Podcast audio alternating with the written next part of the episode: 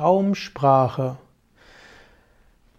Ein Traum kann auch zu dir sprechen und es ist hilfreich, die Traumsprache verstehen zu können.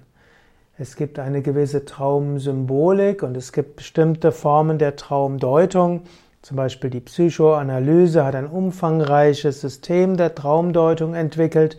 Auch C.G. Jung hat ein umfangreiches Instrumentarium entwickelt, um die Traumsprache zu verstehen.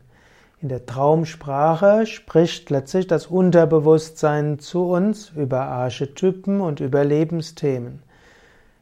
Heute weiß man, dass vermutlich nicht äh, die Traumsprache so eindeutig zu entziffern ist.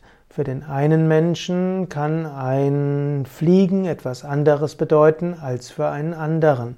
Manchmal, nachdem man einen Traum hatte, kann man auch sein Unterbewusstsein fragen und kann sagen, bitte sage mir, was du mir damit sagen willst.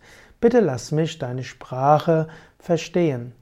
Manchmal helfen diese Lexika der Traumsymbole ein bisschen weiter, wobei meine, mein Tipp wäre, wähle solche Lexika aus unterschiedlichsten Kontexten, sodass du am besten für die, das gleiche Traumsymbol zwei oder drei ganz unterschiedliche Deutungen bekommst.